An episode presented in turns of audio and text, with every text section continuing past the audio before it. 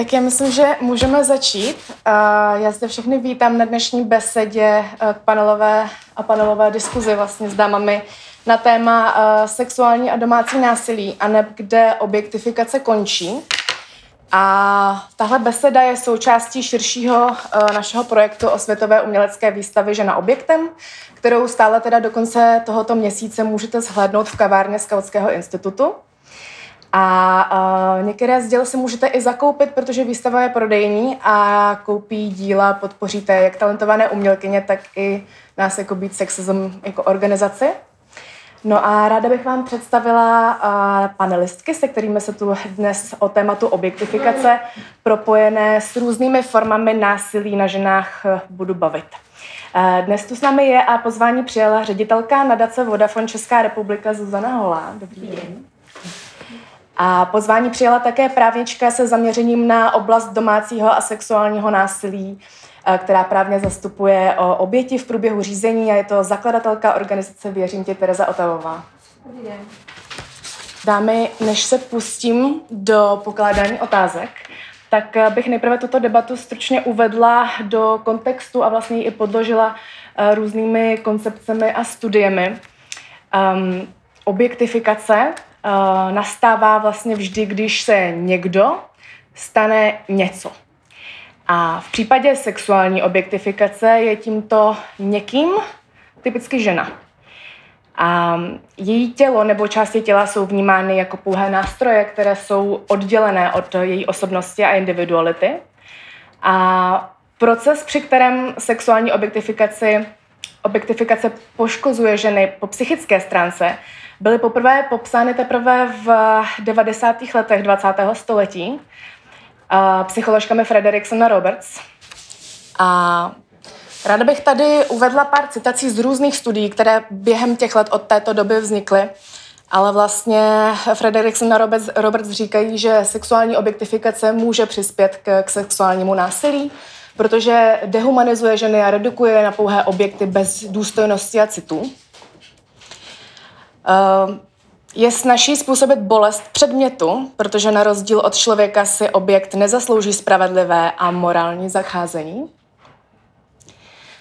objektifikace žen je spojena s větším přijímáním společenským a pácháním sexuálního násilí na ženách.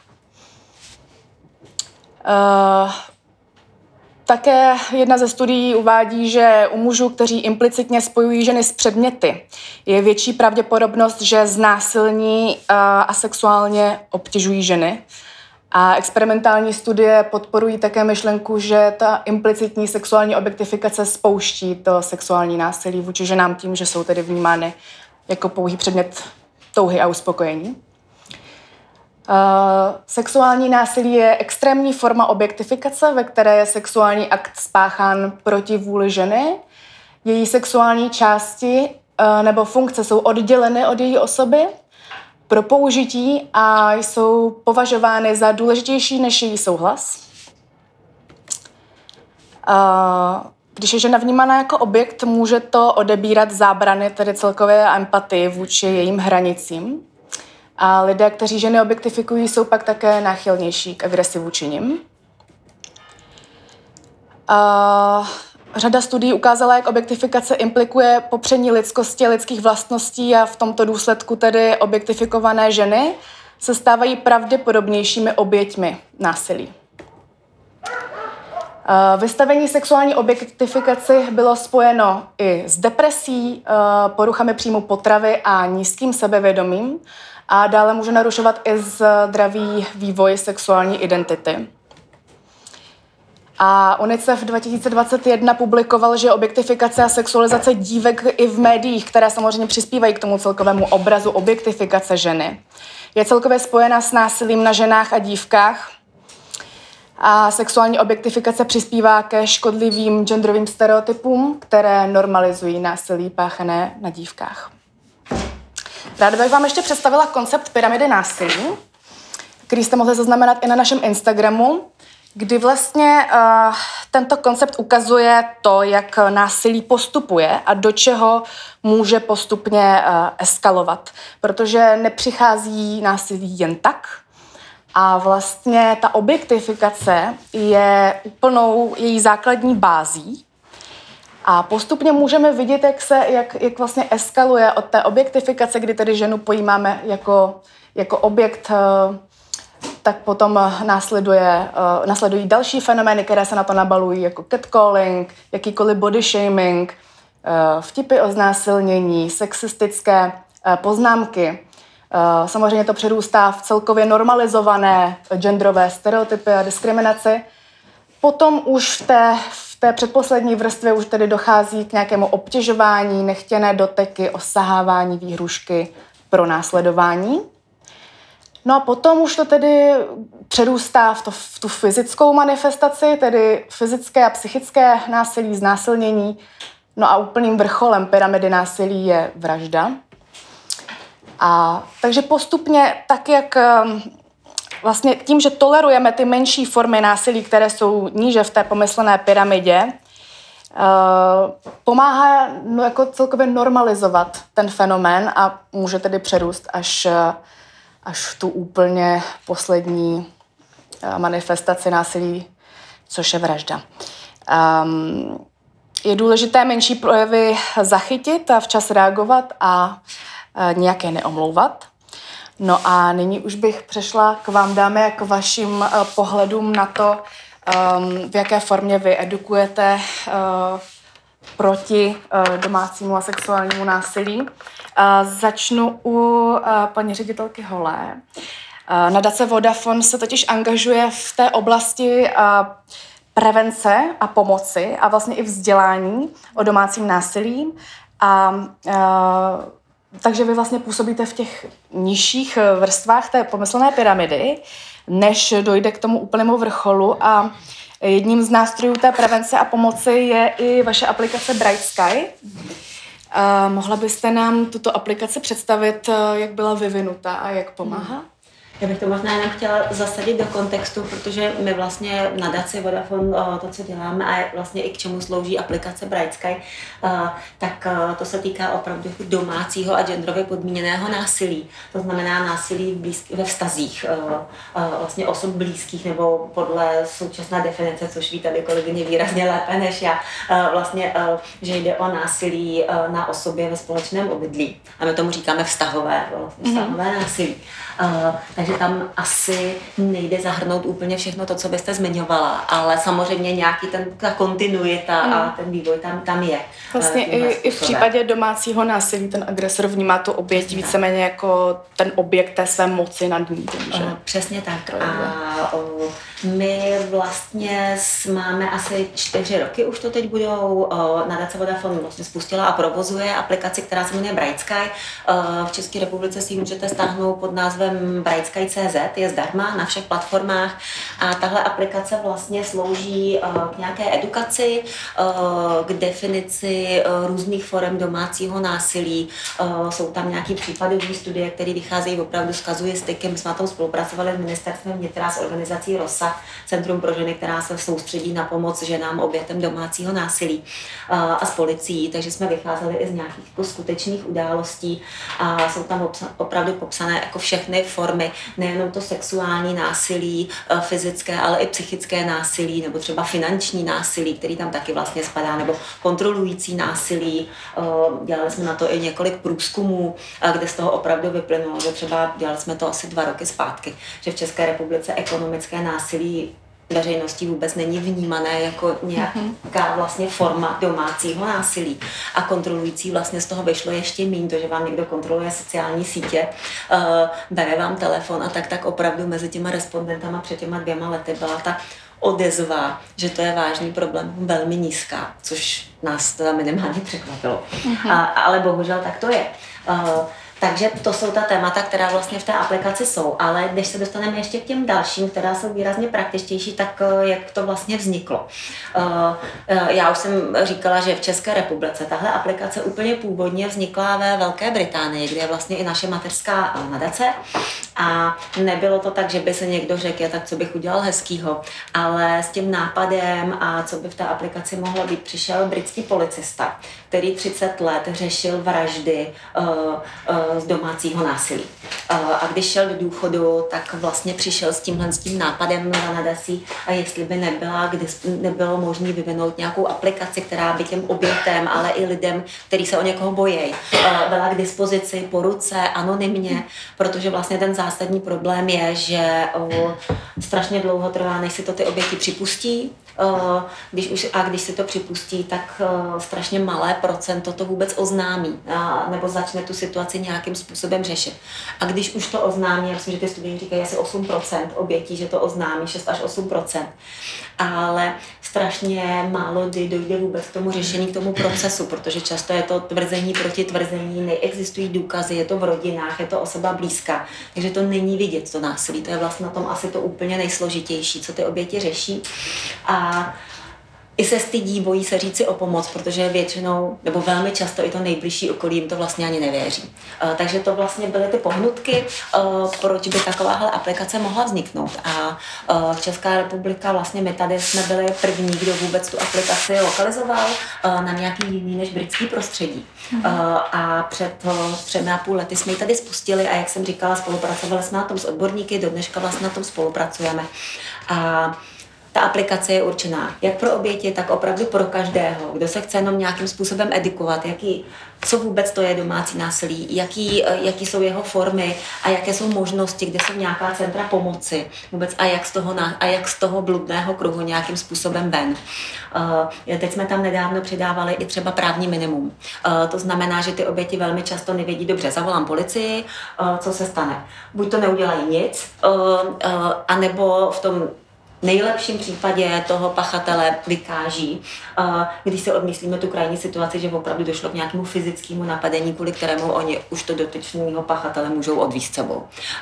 Vykáží ho, ale teď ta oběť, většinou to bývá třeba matka s dětmi, vykázali jí živitele někdy, protože třeba má malé děti a ona vlastně vůbec neví, co se bude dít dál co se stane, když on se za 10, za 10 dní vlastně vrátí, kam se může obrátit, co jí čeká a podobně. Takže vlastně to se tam teď přidávalo, aby tam bylo lidskou řečí, ideálně srozumitelnou každému, kdo je ve stresu, nebo i kdo ani třeba není ve stresu a není schopný číst právní dokumenty úplně správně. Takže tyhle informace tam všechny jsou, které jsou informativní, eh, vlastně opravdu nějak, i a nějakého edukativního charakteru.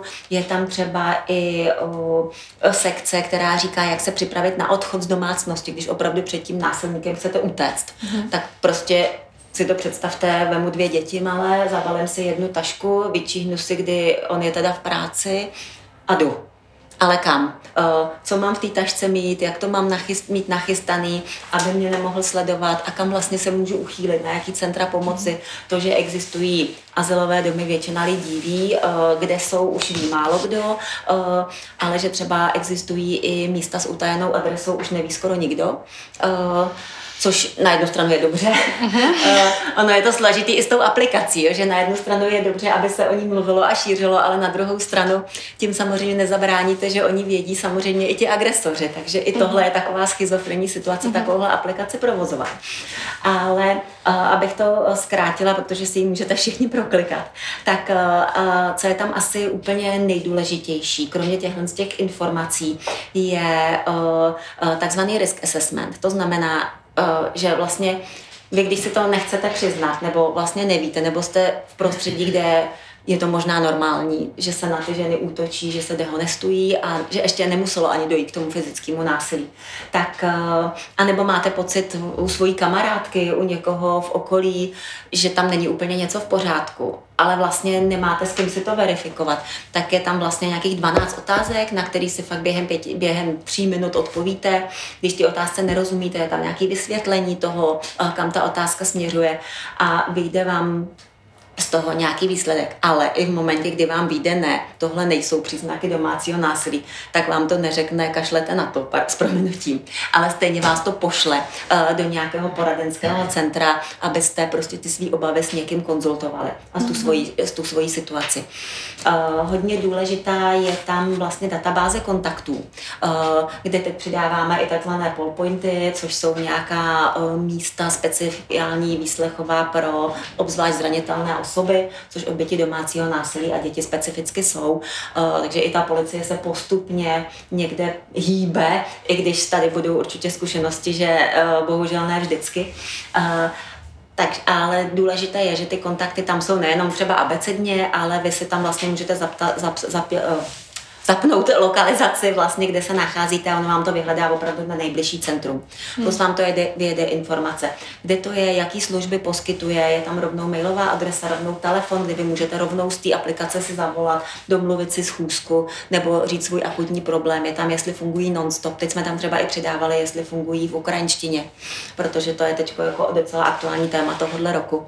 Uh, takže to je docela důležitý. A pak je tam ještě jedna velmi důležitá funkce, která se jmenuje Můj deník. A jak jsem zmiňovala, že to často ztroskotá na nějakých důkazech, tak tady opravdu uh, si člověk může zaznamenávat důkazy domácího násilí. A je to fotky, audio, video, ale i klidně třeba jenom texty. Můžete si tam jako přehrát SMSky. A důležité je, že tyhle ty informace nezůstanou v paměti telefonu, ale uh, vy si tam zadáte nějakou safe adresu mailovou, na kterou se to vlastně odesílá. To znamená, že když máte agresora, který vám projíždí telefon a kontroluje, tak tam nic takového nenajde. Hmm a zároveň má ta aplikace takzvaný discrete mode, to znamená, že když vám někdo ten telefon veme, tak tam jako se neobjeví aplikace domácí násilí, ale má to několik variant, který my úplně neveřejně říkáme. Mhm. Samozřejmě, že když do té aplikace dostanete, tak na to přijdete. Kdybyste někde o tom prosím veřejně mluvili, tak e, se e, omezte jenom na to, že tam je nějaký jako e, skrytý mod té aplikace pro bezpečí těch obětí. Mm. Takže je tam několik variant. Takže to je asi k té aplikaci jako takový. Mm-hmm. My se ji snažíme šířit vlastně ne úplně silnou formou reklamy, i když někdy formou nějakých různých komunikačních kanálů na ní taky upozorňujeme, ale spíše to opravdu takovou jako cestou, že o ní takhle mluvíme. Mm-hmm. My třeba školíme neziskové organizace, sociální pracovníky, školíme i policisty právě ve spolupráci s ministerstvem vnitra. Ta aplikace dostala loni dokonce cenu Evropský národní kolo vyhrála ceny, Evropská cena prevence kriminality, takže i oni si jako docela mm-hmm. považují, že to funguje. A dokonce nedávno policie má takový e-learningový modul na různé sekce. Jedna z těch sekcí je domácí násilí a ta aplikace mm-hmm. tam je jako povinná součást toho školení, což je super. A školí se to přesně o tom, hele, vy když prostě nevidíte řešení u sebe, nemůžete násilníka odvíst, anebo ho fakt jako vykážete, ale pak nic, tak prostě nabídněte té napadené prostě i tuhle možnost, kde najde další informace, kterou vy poskytnout nemůžete. Mm-hmm. A možná ještě jedna jako dobrá věc je, že je tam opravdu jako rychlý tlačítko 158 mm-hmm. pro případ opravdu jako nouze, uh, takže tomu to je.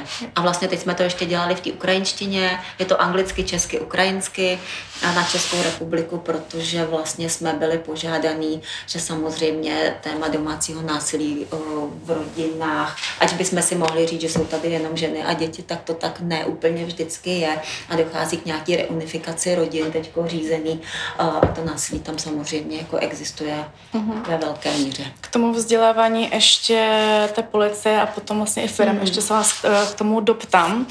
Teďka přeskočím na druhou panelistku Terezu. Um, ty se, Terko, setkáváš s oběťmi a jejich případy um, jako na, v rámci té právní pomoci denodenně, zastupuješ je, poskytuješ jim tu celistvou pomoc, provázíš je vlastně krok za krokem, e, přesně u, u toho vlastně úniku, nějakého plánu úniku a tak dále, co, co vlastně v rámci vaší organizace e, máte takhle komplexní plán pro ty oběti.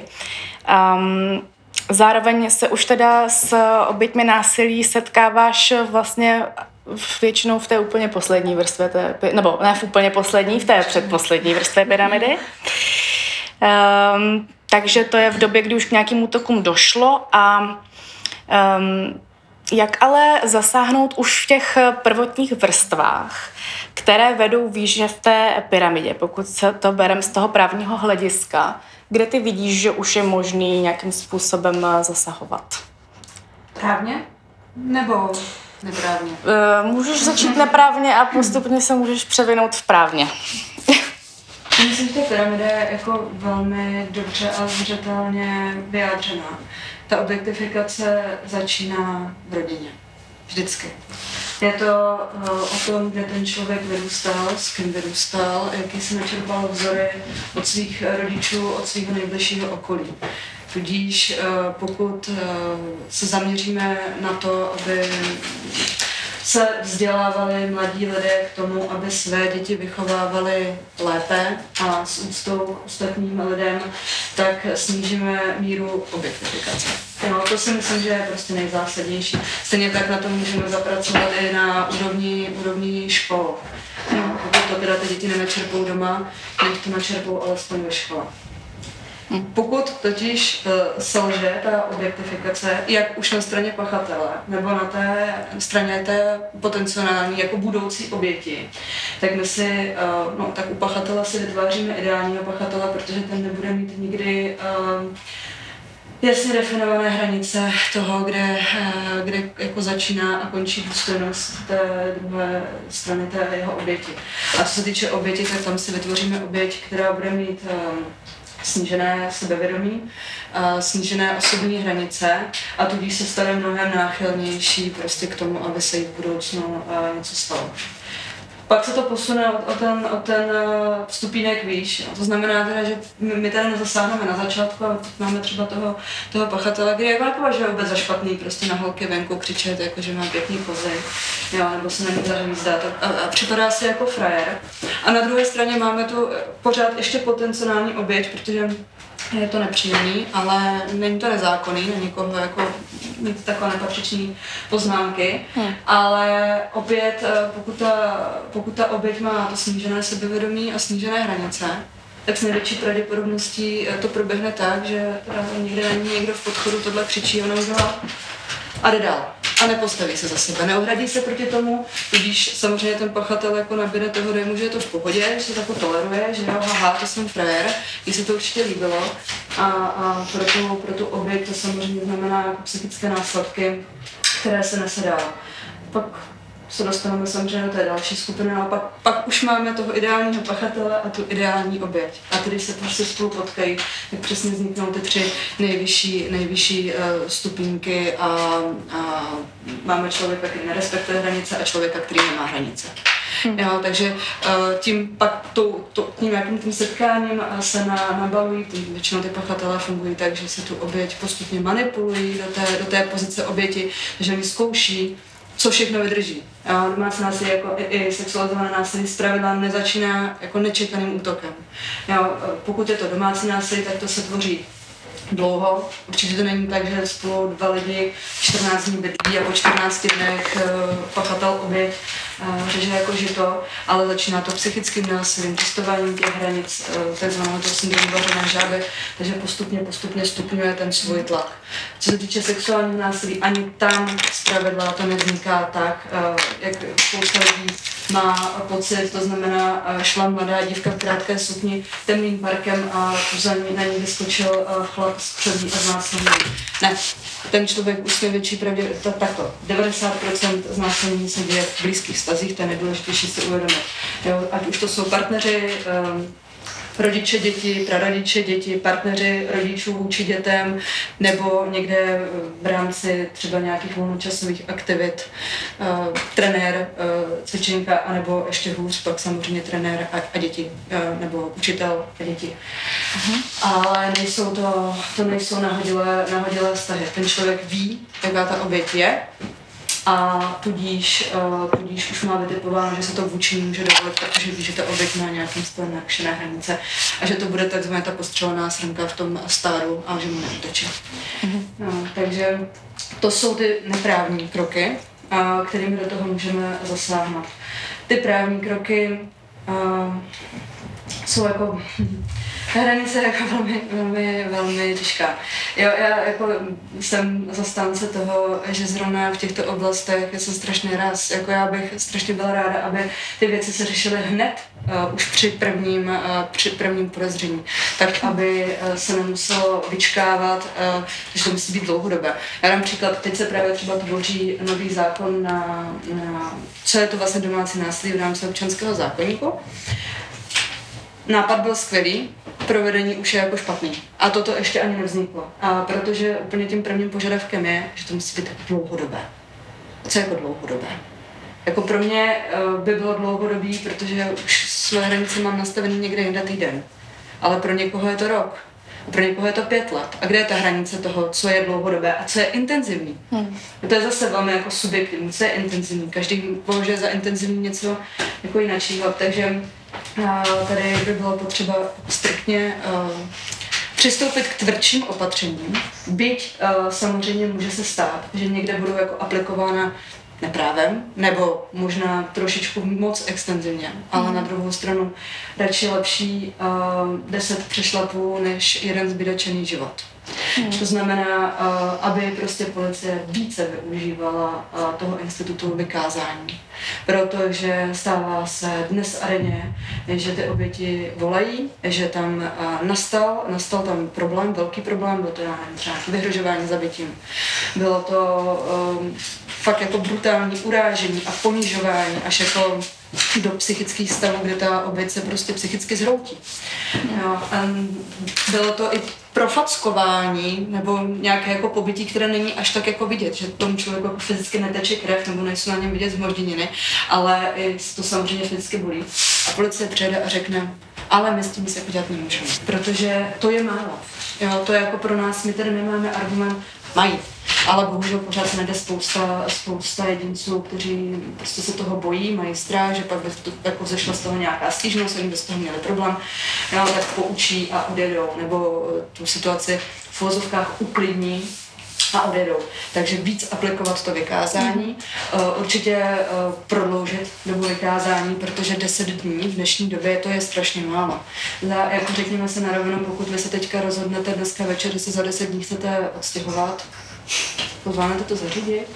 Zvládnete se za 10 dní sehnat peníze a místo kam se odstěhujete, zbalit si věci, zbalit věci dětem a, a jako celý svůj život přesunout někam úplně jinam, je to, je to nereálné. Samozřejmě ta obec jako může prostřednictvím předběžného opatření požádat o prodloužení toho vykázání, to už jim zase nikdo neřekne, že jo? Na ty policii jim to neřeknou, že si na tom soudu můžou, můžou požádat. Když už jim to řeknou, tak je problém v tom, že ty civilní soudy ne vždy k tomu přistoupí, řeknou, a kde tady vy jako dokazujete, že, že to ohrožení jako teď trvá.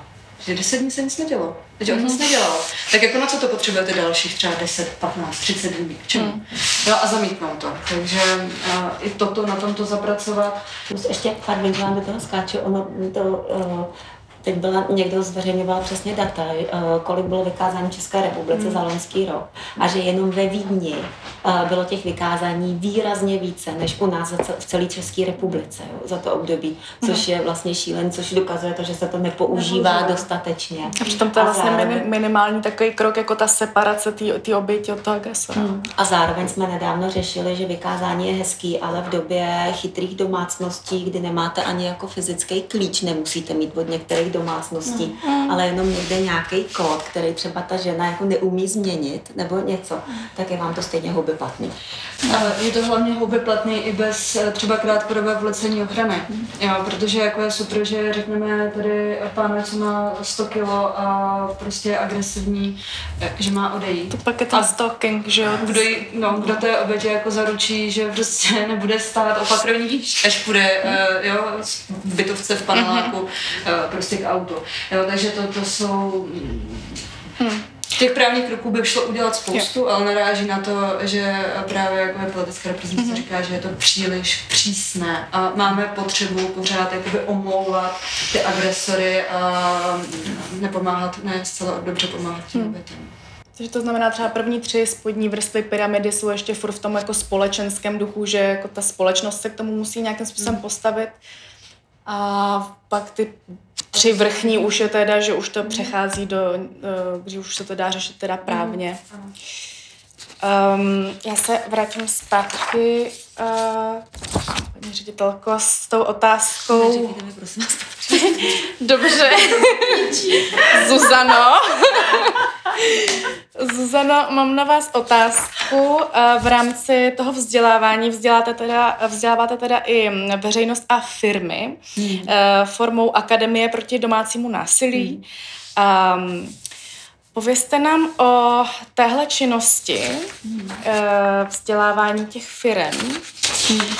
Ono to vlastně vychází přesně z toho, o čem jsme se teď bavili, o té spodní části a o, tý, o tom společenském nastavení, hmm. protože uh, opravdu dokud v téhle společnosti bude normální, že se um, ženy, ale jako přiznejme si, to násilí je páchaný samozřejmě i obráceně, nicméně pořád platí, že 90% obětí jsou ženy. Mm-hmm. Uh, tak se víc mluví jako o násilí na ženách, i když v rámci korektnosti musíme mluvit obecně o domácím násilí. Uh, tak uh, prostě pokud uh, v téhle společnosti se jako naprosto běžný uh, považuje to, uh, že se bijou děti a že se na půdě poslanecké sněmovny řeší, jako kam se ty děti mají být, uh, kde je to v pořádku, kde to to není v pořádku, tak je to prostě strašný. Uh-huh. A o, to říkám já jako matka, které, který, se to, který se ta ruka, když byly malinký, taky někdy samozřejmě klepala, jo. A, to jako, ale prostě tu je cesta nevede. A v momentě, kdy prostě je naprostou normou, že ženy jsou považované za, něco, za někoho, kdo není dostatečně chytrý, kdo na některé věci prostě nemá, kdo může dostávat menší plat, protože to je prostě normální. Hmm. A kde se prostě jako opravdu tyhle věci tolerujou, uh, tak je něco špatně tak prostě i v rámci přesně specifikace domácího násilí, jako máme si říkat, že jedna facka je v pořádku a tři už ne, nebo a když je to facka v afektu, nebo není, to, to nejde. Takže prostě jako jediné řešení je opravdu nulová tolerance a kompletní přenastavení mindsetu té společnosti, což je samozřejmě strašně těžký. No a my, když jsme vlastně uh, pracovali, nebo pracujeme pořád s tou aplikací, tak si říkáme, je to pěkný, ale furt jako vlastně edukujeme kromě té policie edukujeme ty, kteří jsou přesvědčení. Vlastně přesvědčujeme ty přesvědčení, kteří to jako vědí. Mm. Uh, no a zamýšleli jsme se nad tím, jako co dál, jak ten okruh rozšířit. Oni úplně, řekněme si to otevřeně, já jsem úplně nadšená, kolik vás tady je, protože ty veřejné debaty na tohle téma úplně nefungují. Ty lidi to nechtějí řešit samozřejmě.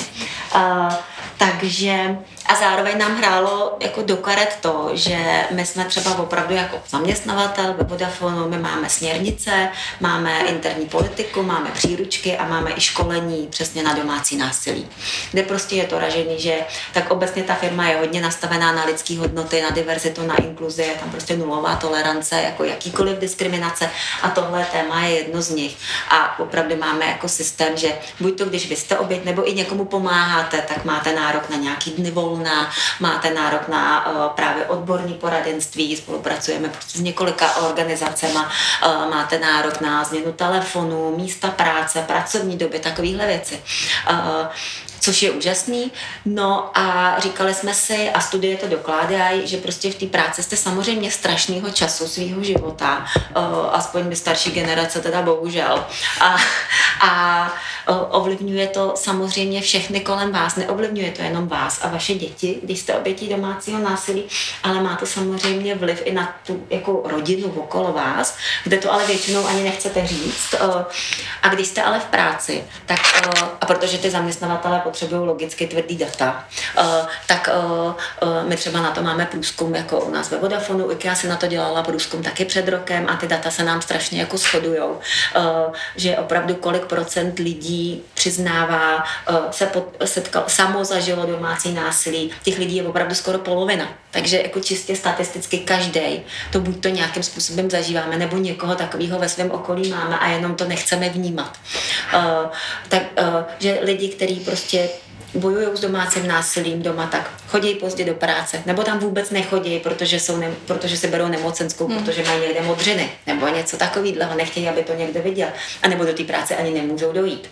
Uh, uh, když té práci už jsou, tak se na ní nesoustředějí, protože se samozřejmě bojí, jestli ten násilník nestojí před kanceláří.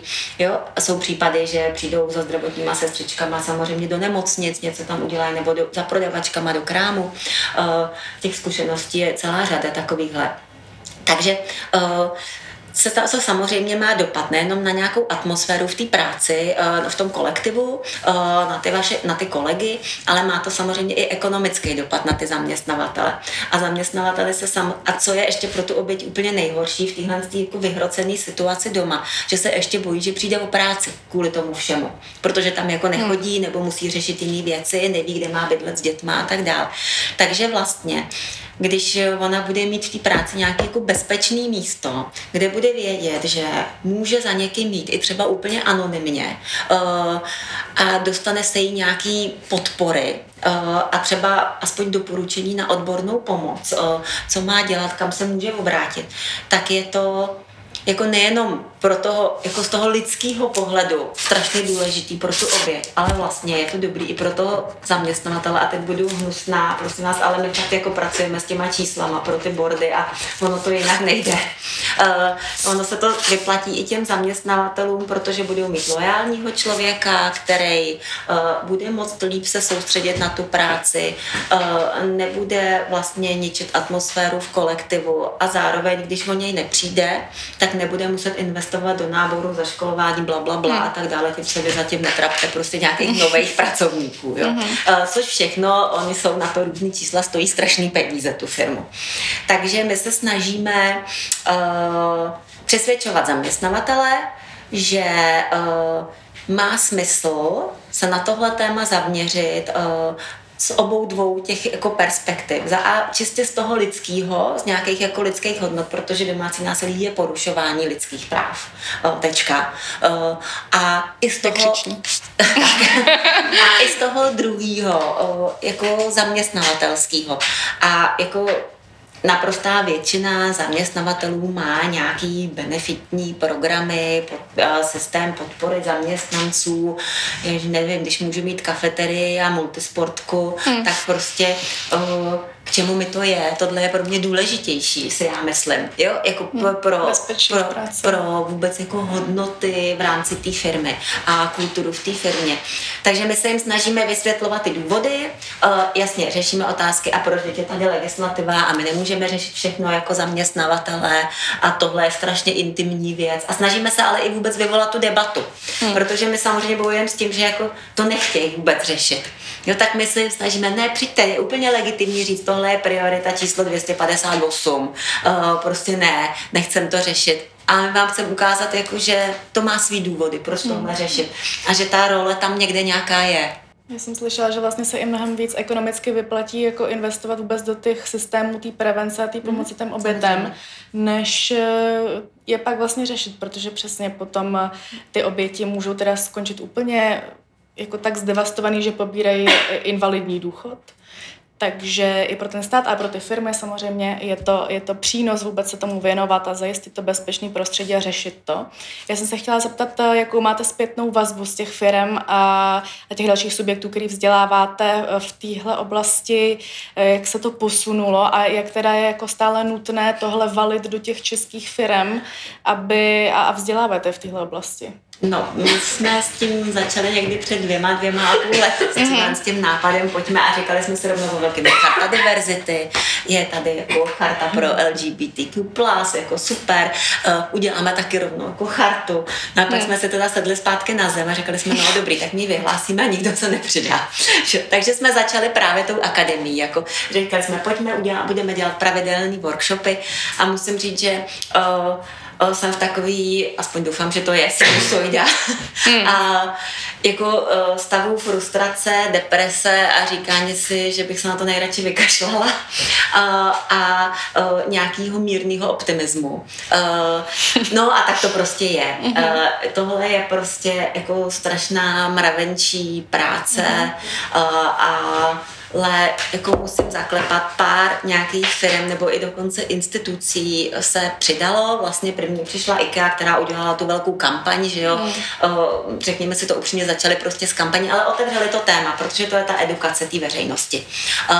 A my jsme se vlastně potom spojili, kde jsme si řekli, hele, PR se budeme každý dělat na nějakém jiném tématu, tohle to není o PR. Tohle je o tom, že když se spojíme, tak budeme silnější. Za což si s kolegama navzájem neustále děkujeme, musím říct Ikeji a všude se chválíme. Uh, ale oni třeba převzali taky ty jako interní směrnice, uh, zavedli dovnitř a tak dále. Uh-huh. A uh, takže se snažíme ty firmy přesvědčovat společně. A dneska po těch dvou letech DM Drogerie Mart už taky něco dělají. Komerční bance tam spíš přes nadaci uh, udělali s Locikou zase nějakou aplikaci pro děti, uh, který právě žijou v domácnostech domácím násilím. Uh-huh. Uh, ale třeba před rokem se přidal středočeský kraj, uh, protože hejtmanka Petra Pecková je velmi razantní žena a, a uh, má nějaký osobní zkušenosti s tím, takže ta se do toho vrhla po, po hlavě, ta nejenom, že to nařídila všem starostům, všem městským úřadům a obecním, kde jsme proškolili snad jako úplně každýho, kromě uklízečky. ne, jako, to dělám legraci trošku, ale opravdu jako velmi sofistikovaně tam nastavila ten program, včetně středočeský policie, takže my jsme třeba na jaře školili na Zbraslavě 180 pořádkových policistů, uh, kde ona to patřičně uvedla. Uh-huh. Uh, ale ona to přesně otočila, že mají se 800 zaměstnanců, tak to přesně taky nastavila i na ty zaměstnance. Uh-huh. Takže je dobrý, že to jde i v takových veřejných institucích a dokonce třeba ministerstvo vnitra teď už taky píše směrnice uh, jako uh-huh. pro sebe a dovnitř, což je super. Ty mají 40 tisíc zaměstnanců a jsou to ty, který tak zase mají, jsou jako na obou stranách. Je to jak dovnitř, tak ven vlastně, uh, že se edukuje ta veřejnost. Takže postupně se přidávají a uh, teď jsme došli k tomu, že ta charta možná už by mohla taky jako fungovat za chvilku, tak se nechte překvapit. Super.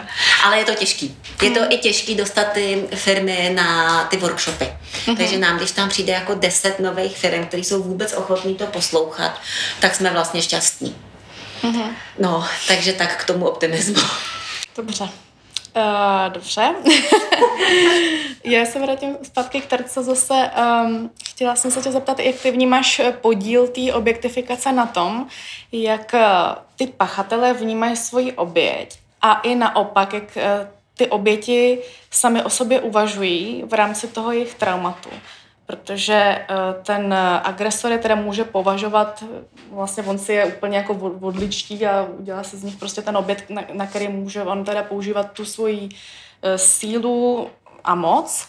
A na druhou stranu ta oběť zase eh, má takovou tu, že se sebe objektifikuje, že vlastně sama, sama jde do té psychické spirály. Jak ty to vnímáš z té práce s těmi obětmi, jak, jak to pozoruješ?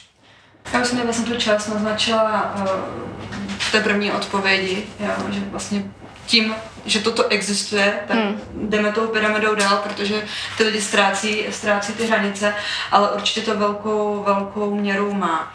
Uh, nejklasičtější výmluva nebo omluva, nebo jak to nazveme, pachatele jako sexualizovaného násilí, je, ale ona si o to říkala já jsem jako to tak pochopil, nebo pochopil, no spíš pochopil, že to chce.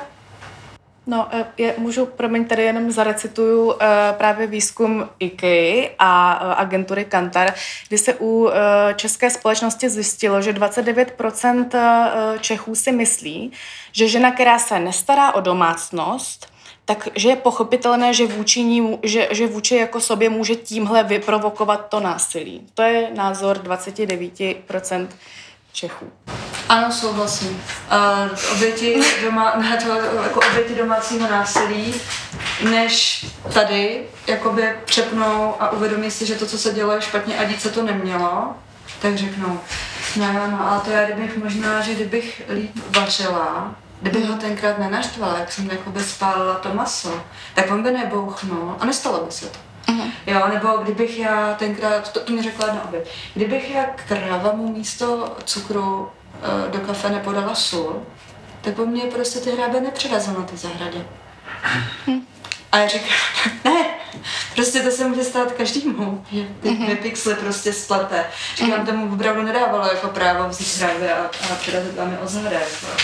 Ale Jo, spousta obětí si to myslí, že vlastně tím, že něco nedělali úplně tak jako ideálně, protože on to přece, ona to byl zvyklý, on to jako očekával ten člověk a já jsem to tak jako neudělala. Tak ano, to, mm-hmm. na to má velkou měru. Vlastně i Amnesty International dělali průzkum a i v případě uh, z toho sexuálního násilí, teda znásilnění, tak si 40% Čechů myslí, že za znásilnění si může žena sama, to je takový ten klasický victim blaming, A uh, dříve, v roce 2017, dokonce bylo 60% Čechů, pane bože, co uh, si myslelo, že to, co měla třeba žena na sobě, uh, vyprovokovalo a tak dál. Prostě zase ta objektifikace, to, že ta společnost tu ženu um, objektifikuje do jakéhosi buď jako sexuálního robota nebo domácího robota, jako nějaké věci, která teda slouží k, potěšení a uspokojení a obstarávání a péči, tak eh, to, co jste tady říkala, teda koresponduje, jenom jsem tady chtěla, aby zazněly ty, ty strašná procenta stále, která přetrvávají ten mindset vůbec té české společnosti v tomhle. Uh, a e, ještě jsem se tě chtěla zeptat, jak se, jak vidíš ty stereotypy i společenské a to objektifikaci, jak se promítají do těch institucí, které mají těm obětem systémově vlastně pomoct. To znamená, jak se to promítá do toho soudnictví, když se posuzují jednotlivé případy, případně v těch nižších instancích e, teda policie. No, bohužel dost podobně, tak jak to mají nastavené ty oběti a ty pachatele. Mm-hmm. Jo, jako já dám, já dám příklad. Ano, bavili jsme se o tom, že spravedla se domácí násilí ženám. Ne mužům. Ale jsou samozřejmě i muži. Jo. A, a pro ty chlapy je to obzvlášť jako citlivé téma si přiznat, že jsem byl obětí domácí násilí. Pro každý je to problém, ale pro toho chlapa echt. Protože uh, ti muži jsou jako vychovávaný uh, tady k tomu, že mají být pořádný chlapy, chlap nebrečí, uh, chlap neprosí, prostě uh, jo, chlap se nelituje, chlap se nesvěřuje, chlap je chlap. A nedej Bůh, jako aby um, teda přišel s tím, že potřebuje pomoc, protože se mu doma něco děje. Jo, takže my jsme třeba seděli uh, s klientem, mužem, uh, který byl uh, obětí více jak sedm let trvajícího brutálního násilí ze strany partnerky. Ale jako, možná, že, že asi to byl jeden z nejhorších případů, který jsem řešila, protože paní byla teda velmi jako sofistikovaná a mm-hmm. zdegradovala ho teda na úplný dno. A ten pán tam seděl, zničený, prostě skroucený, uh, ubrečený. A policista mu řekne, no to mě vysvětlete, že prostě se jako chlap prostě nazvěta neodešel. Já co vám v tom bránilo? A toto jsou přesně ty momenty, kdy jako ve mně vaří krev se zvednout a třeba člověku jednou jako lisknout. Říkám, jak by mohl odejít? A on, je to chlap, tak co chodí do práce, takže vydělává, co mu hmm. brání, aby odešel? A říkám, no úplně to stejný, co brání té ženě. Hmm. Prostě má tam třeba děti, který má rád. Ta žena má děti, který má ráda. Je tam uh, nějaký jako vnitřní, uh, vnitřní nastavení, což má také spousta lidí. Přece těm dětem nevezmu toho druhého rodiče. Jo, takže ty matky to dost často omluvají, že to vydrželi právě proto, protože nechtěli děti připravit o tátu, které to bylo mm, plně stejně, ale jako v obráceném duchu. Protože pořád jakoby omlouvají to, uh, že mi to nikdo neuvěří, nebo to bylo málo, nebo to je normální, to se děje všem ostatním. My jim tady valíme do hlavy, že to tak není, že to není v pořádku, že se to nemá dít a, a dít se to nebude. A pak přijdeme na, přijdeme na policii a to řekne, no ale no, tak krev netekla, tak zase až tak strašný to nebylo. Psychický násilí za násilí nepovažují, ekonomický násilí to vůbec, s tomu se jako většina policistů do dneška směje, že to prostě za násilí nepovažuje. To stejně tak to sledování těch sociálních sítí, mobilů a podobně. Hmm. A na druhé straně, že nejhorší ještě je, když, když v těch rodinách jsou děti, tak běží paralelně dvě řízení, jedno trestní a jedno o ty děti. A to, ten, ten spor o ty děti nereflektuje uh, zpravidla to trestní řízení. Trestní řízení trvá díl, než to o ty děti hmm. a ty děti je potřeba vyřešit teď a tady. Jo, a teď my tam máme situace, kde prostě máme jednoho rodiče agresora, obrovského agresora, a ten soud řekne, ale ještě ho nepotrestal. Máme presumci neviny, to nevadí, že tady máte 30 důkazů, prostě, že maminku rubal jako žito. Mm-hmm. Ale dětem neublížil. Takže dětem se nic nedělo, jo, vybíjel se to na matce, fajn, měli asi nevyrovnaný vztah. A ty děti tam k němu pošle zpátky a tím dá jakoby najevo, že je to v pořádku, že to chování vůči té matce bylo v pořádku, ale už neřeší to, že s největší pravděpodobností ten rodič to dalšímu svým partnerovi bude dělat znova a znova a znova. Protože ty vzorce se opakují, dokud ten člověk uh, ten agresor nepodstoupí dobrovolně terapii a nebude chtět na sebe pracovat, tak ty vzorce bude aplikovat dál a dál a dál, bude si dál vyhledávat oběti a bude to páchat před těmi dětmi. Hmm.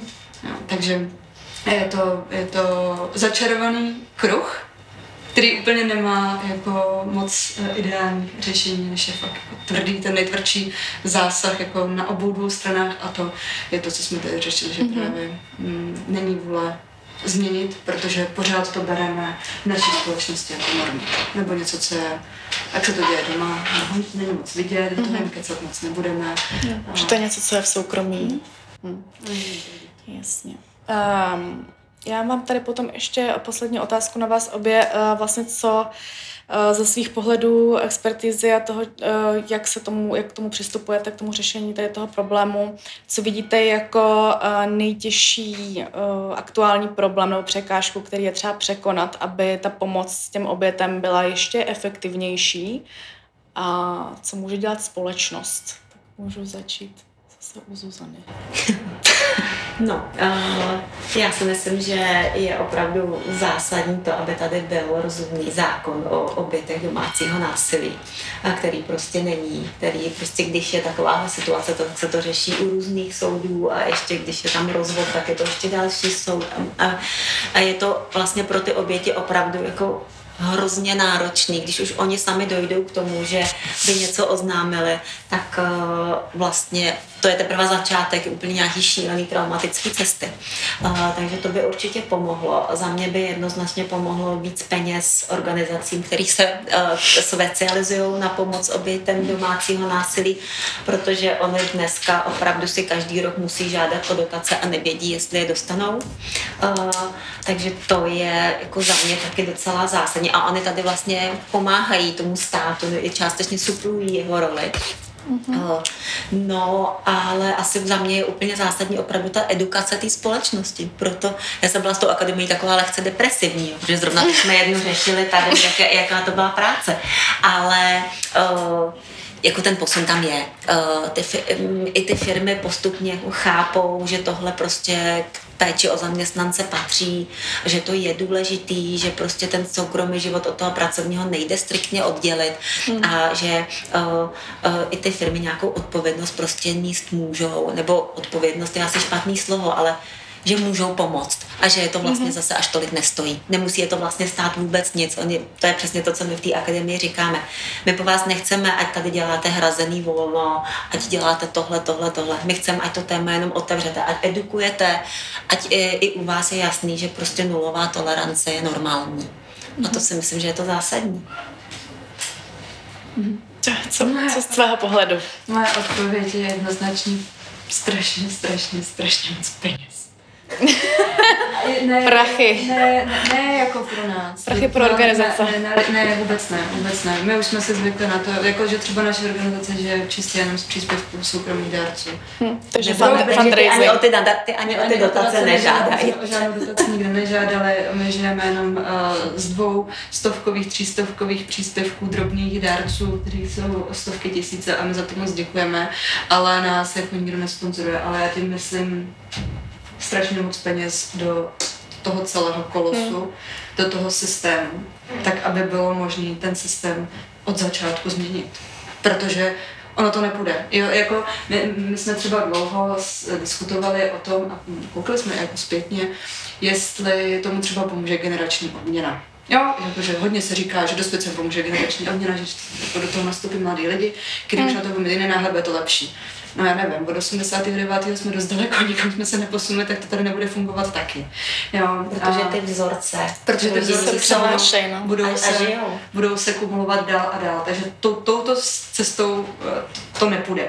Tím, že nebude uh, tato cesta, tak nebude ani vůle jako úplně měnit ty zákony, jo, nebo bude hmm. jenom po kousičkách, ale uh, my sice jako máme i spoustu zákonů, který máme, ale my je nevyužíváme, nebo je využíváme blbě, protože ty lidi, kteří je mají nebo mohou aplikovat, tak to prostě nedělají, protože to nevědí. Jo, to, to, je, to je úplně největší bizar, takže pak jsou právě ty situace, kdy sice je tady spousta organizací nebo institucí, které jako školí policisty, to není vidět. jako to není vidět, protože uh, jo, je to vidět třeba na kriminálkách, to nemyslím jako špatně. Ty nám tady rozpláčeš. Vůbec ne.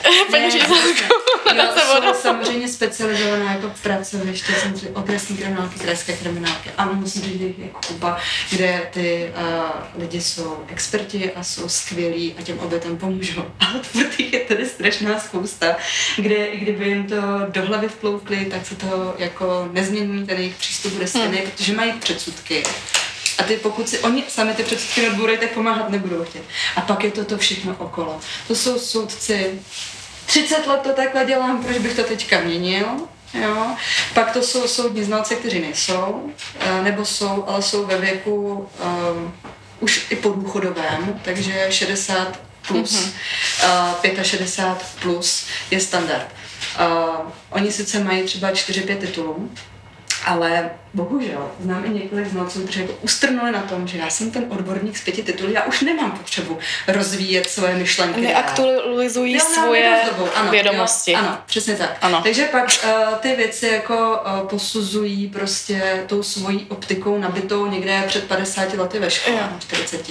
A tu si táhnou dál. Takže tím, že nejsou peníze na znalce, tak nám to prodělají ty stejný starý znalci a ne vždycky to dopadne dobře. Jo, to stejně u těch soudců. A kdyby se do toho jako ty peníze natlačily, tak my můžeme vytvořit specializovaný týmy na té policii, kteří se tím budou zabývat. Jenom tímto, aby to i odsejpalo. A ne, aby uh, ty stejní policisti dělali deset dalších jako různých úseků, což se děje. Specializovaný znalci, specializovaný soudní senáty, které už teďka vznikají. Jo? Jsou, to, jsou to specializovaní soudci a senáty pro domácí a sexualizované násilí, což je super, no, ale bude jich zatím pár. Takže taky vytvořit ty, ty uh, soudce, kteří umí jenom toto a vědí, jak se k těm lidem mají chovat. Mm-hmm. A pak to teprve, pokud začneme tento kolos jako aplikovat na jak to výchovní prostředí těch dětí, aby jsme je vymanili z toho, aby ty vzorce nena, se nenaučili dál. Plus dáme světu jasně najevo, že ty věci budeme přísně trestat, že nám to jako společnosti není jedno, a ne, že nám tři čtvrtě lidí odejde z podmínku a bude jako chacha. Jo, tak to, to, to, mě to, to jsem jim to natřel, že podmínka, to vlastně nic nedokázali. Tak pak teprve si myslím, že to postupně může začít měnit i v očích, v očích té veřejnosti a začnou k tomu přistupovat jinak. Určitě děkujeme, že jste takhle prezenčně uh, přišli uh, na tuhle tu důležitou debatu. Je to uh, mravenčí práce, jak bylo řečeno, takže i takovéhle uh, menší setkání určitě uh, bude mít uh, další uh, odezvu. Tak jo, já vám moc děkuji, že jste tady byli a tímto uzavírám dnešní diskuzi. Mějte se hezky. Děkujeme.